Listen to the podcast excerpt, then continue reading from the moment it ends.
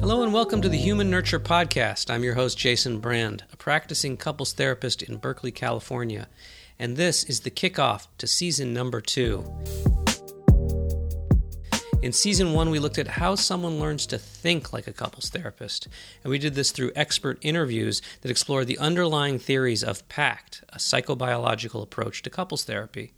For this season, we will be looking at how does a couples therapist actually learn to do their job. In other words, how do you know what to think, how to approach, where to situate yourself, and what to actually do when sitting in front of the really difficult challenges that couples face. For this season of the podcast, I'll be interviewing actual couples and getting feedback from actual couples therapists. However, the podcast is for information and entertainment purposes only. No one listening should act or refrain from acting on the basis of the content of this podcast without seeking professional advice and or counseling, nor shall the information be used as a substitute for professional advice and or counseling. I want to start the season off with a question that I've heard from various people over the years in various forms when I tell them what I do for a living. And they'll often say, Don't you hate sitting around listening to people complain about their marriages all day? And yeah, my life would be pretty awful if I thought of it that way.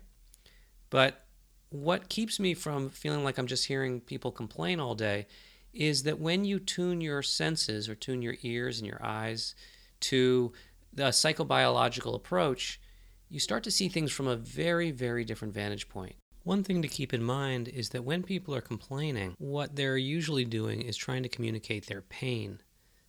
And once you locate that pain, there are a lot of ways to think about it. Sometimes you might think about it or listen to it from the perspective of ghosts from past generations that still haunt the person to this day. Sometimes you can hear how inequality and racism and bigotry impact history and culture and how this limits growth and the ability to relate to the people we depend upon. You can watch and hear as the couple tries to access the upper regions, the upper parts of the brain, but keep getting stuck in patterns of relying on the lower parts of the brain that are far more likely to go to war, and the broken promises and failed agreements that this inevitably creates. If you listen right, you can almost always find the baby that still lives on in each person, and that desperation and anger and cold contempt that often we see in our couples all of a sudden sound like cries for help. And notice that I didn't even get to the part where I get out of the way and the couple starts to become psychobiologists for themselves, for each other, and for the relationship. So on a good day, I can hear enough to make my job enjoyable and actually very fun. I'm hoping to provide you with a taste of this as a listener this season. If you're a trained couples therapist or someone who's just curious about what goes on in a couples therapy or in the mind of a couples therapist, my goal is to help you listen like a psychobiologist and that you could use this for the for yourself, for the people in your life, for people that you care about. Another thing I really want to get across this season is that couples therapy is often messy. We call what we do a couples therapy practice for a reason. We are practicing a craft, and that is always a work in progress. You hear a Stan Tatkin, who's the founder of PACT, or an Esther Perel. You can check out her podcast, So Where Do We Begin? Or a Terry Real of TRL Therapy, and they sound like wizards or sorcerers who could come along and fix your relationship with the wave of a wand. They are master craftspeople who've spent countless hours listening to couples.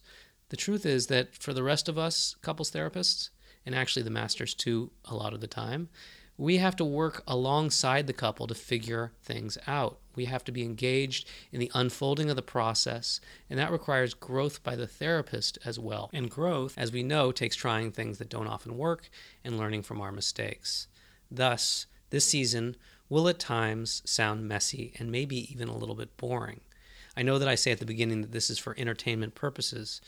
Well, that doesn't mean that it's always entertaining. We learn through repetition and the willingness to try new things. And all of this takes time and effort and some mistakes. And of course, the couples therapist learns from their experience and we grow. And hopefully, you will hear my improvements with my messes as a therapist over each episode and the season as a whole. So, the idea for how to go about this season was relatively simple. I was going to go out and find couples to interview and record those interviews. Then I was going to have expert consultants listen to my interviews and provide me with feedback. Then go back to the couple and do another interview. And hopefully, this would ease some of the burden for the couple and give you, the podcast listener, enough of an inside view of things to understand how the job gets done. Well, the execution of this proved to be a little bit more complicated, or a lot more complicated. I keep thinking of this season as somewhat of a beast, and that I'm repeatedly thinking that I've got a hold of the beast, and then it raises up on me, bares its teeth, and lets me know that couples therapy is not such a direct line from problem to solution. Some of the beast is just pure and simple logistics.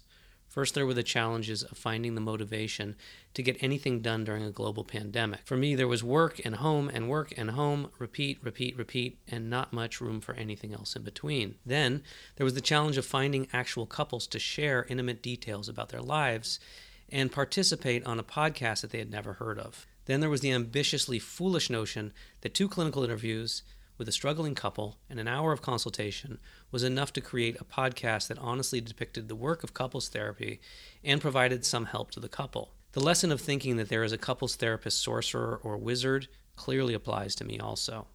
So this season is still a work in progress, and I'm finding some things out. One is that I need more consultant interviews, um, and that that's necessary to kind of give me an idea of what's happening and give the listener an idea and to help the actual couple. And I'm tinkering with how many couple interviews are the right amount. So stay tuned on that. At this point, I am very happy to report that I've got enough of a hold on this beast to begin posting episodes. I found three wonderful couples to come forward and share their stories couples therapists who have given wonderful insight and feedback into my work with the couples that I interviewed. And I found really great producers who are helping me to shape the narrative arc and to provide editorial feedback.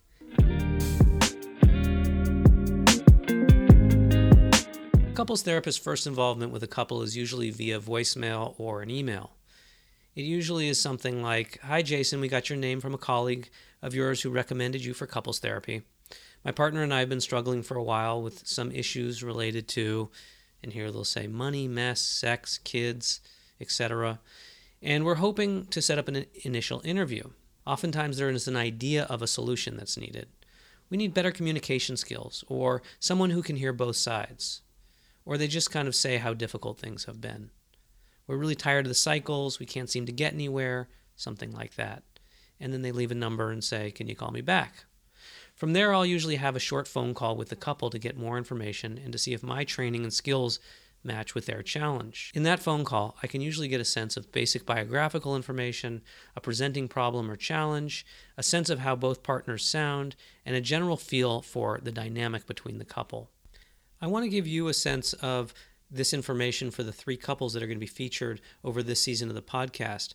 But before I do that, I want to give you a PACT principle or a way of talking about a complicated principle, but with a simple idea that really helps people, I think, as they wrap, begin to wrap their minds around what is going to be the point or what is going to be the goal of a PACT therapy. So, one idea or concept that people really take to quickly and is helpful in describing therapy is the idea of the couple bubble. PACT therapy helps couples to shift their focus from being self protective or uh, being in a one person system to being in a two person system through strengthening their couple bubble. The couple bubble is a mutually constructed and maintained ecosystem that provides protection from an often challenging outside world. The job of the couples therapist becomes creating a space for the couple to define, explore, debate, argue over the environment that is going to be inside their couple bubble, one that is just and fair and takes into account the needs of both partners. And that is going to become what a lot of what a PACT therapy is going to be aiming to do. So, again, this season of the podcast is about how to think and act and move like a couples therapist. And hopefully, that gives you just an overarching general idea of what the goal of a PACT therapy is. Now, let's move into the actual couples. And we're going to start with Bart and Susan, a couple in their 50s. I interviewed them in October of 2020, and at that point, they had been together two and a half years. They described their challenge as being around money, time, and work. Let's hear a little bit from Bart and Susan. Once we had I would say kind of our our blow up. Then we got to some of the core issues and core feelings, and um, I was trying to summarize that, which isn't always so easy because I tend to put things in boxes and put them away. So I was opening that up, and yeah, it was just it was um, not easy to to talk about, I guess. Bart has lots of boxes. I have none. Mm. We have this sort of like saying that he's like got all these containers in there, and you know the worst. You know the world could be falling apart, and he can fall asleep at night. And mm-hmm. um, and I am the opposite. It's like that thing. It's it's more lonely when you're with somebody and feel alone than it is when you're alone and feel lonely. I think that the anger comes as kind of a final defense system I don't think I start there. It's down there and it comes up whenever I'm feeling defenseless or I don't have anywhere else to go.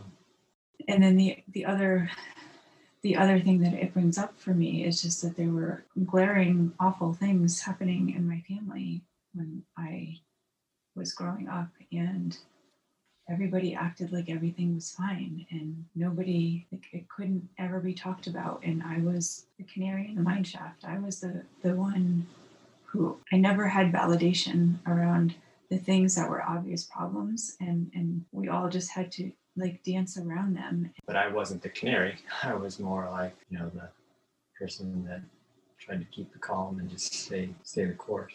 That we go through this painful, unproductive trajectory and then finally end in this vulnerable, more open place where we get to some of the core issues, but we're so exhausted and we've gone through so much pain to get there that it, what I believe is that we leave those conversations and I feel hopeful like, oh, it's finally on the table, we can talk about it. And then I think it's sort of a safe place to go, but it's not. Okay, next up is going to be Charlie and Yael. They're in their 30s, they've been married about five years, and their challenge is really about how do I take care of myself and take care of you at the same time. Let's hear a little bit from Charlie and Yael. So this is uh, this is Yael. Uh, she is her own person. She would she would want to for you to know that. Um, I happen to be her husband. I don't want to say that hers is the ultimate correct mm-hmm. background. And there's times when in our relationship, um, because she's so much more in control of her like emotions and temperament, and I'm a lot more open and vulnerable to like my feelings being out there.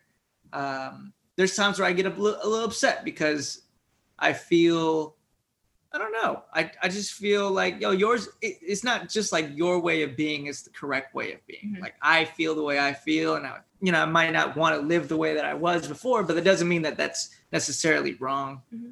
Ultimately, there's I, for for me, there's a lot of times where I just don't feel heard, and I don't know if that's just because like I'm not communicating well enough where it's resonating for that, or or if I'm actually just like being ignored. Um, but then at the same time, when it comes to Yael, like I feel like even last night, I I get so overwhelmed with life and with my own things that um, it's hard for me to sometimes hear her out. I will get anxious for his stress levels, like not wanting him to get too stressed, and then wanting to like be helpful, but like you said, like not knowing like how to be the most helpful.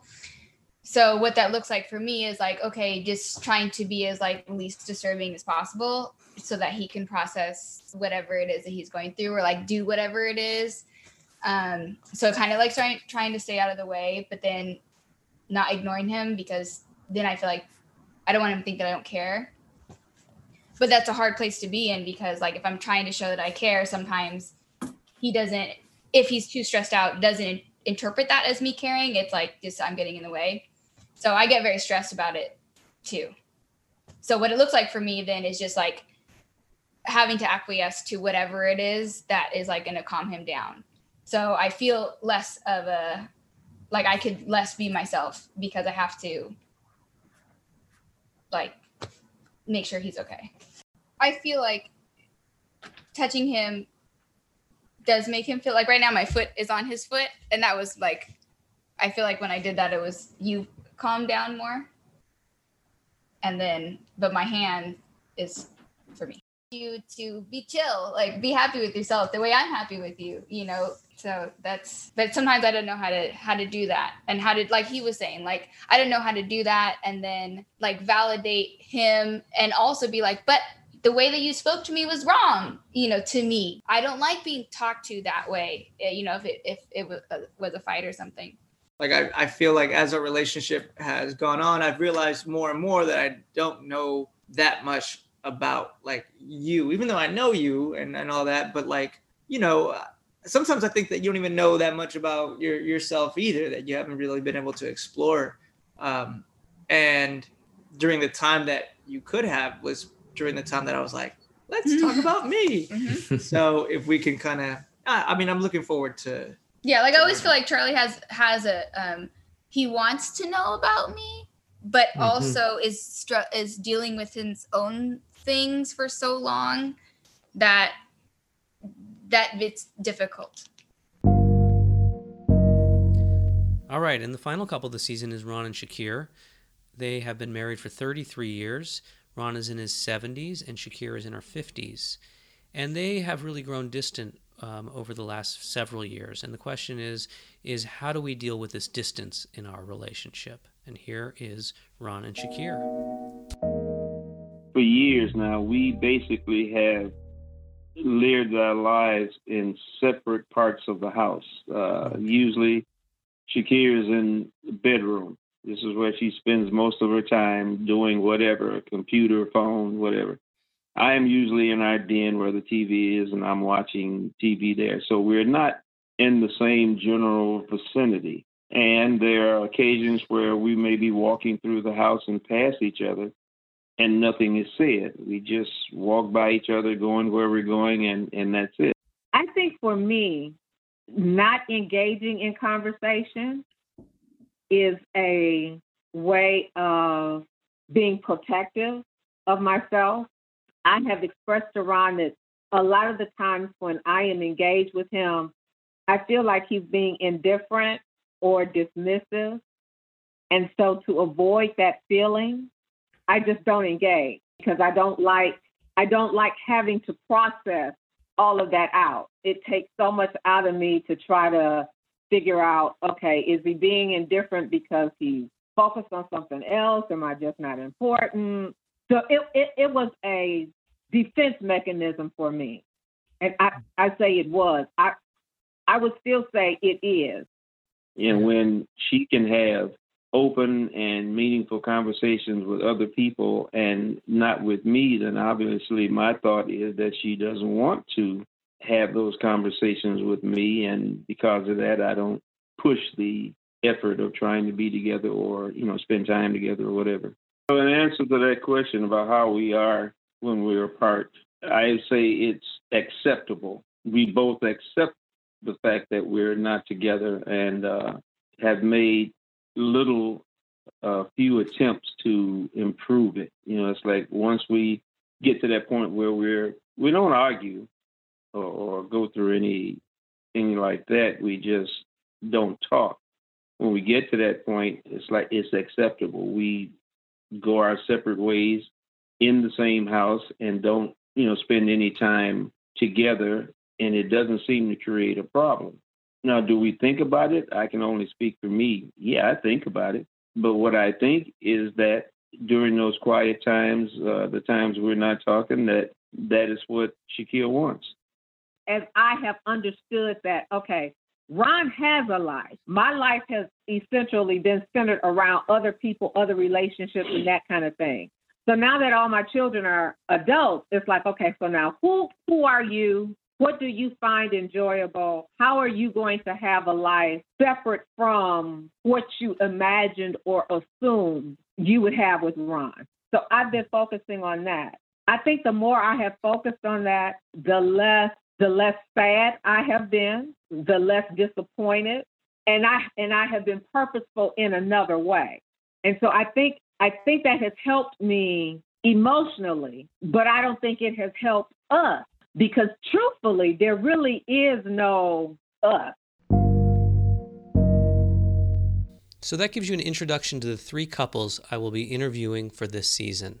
Again, I so appreciate Bart and Susan, Ron and Shakir, and Charlie and Yael for coming forward and sharing their stories and engaging in this process. I also hope that this brief introduction gave you a sense of the amount of information that a couples therapist has when a couple walks through the door for the first time. And in the next episode, a couple is going to walk through my metaphorical door because we met on Zoom, and it's going to be the first half of the couple clinical interview with Bart and Susan. I'll do a brief introduction and then about 40 minutes of their couple clinical interview. And I'm looking forward to going on this journey with you over the course of season two. This project is certainly pushing me to grow and learn, and I'm hoping that it provides you with opportunities to learn and grow along with me. Okay, so until next time, thank you for joining me on the Human Nurture Podcast.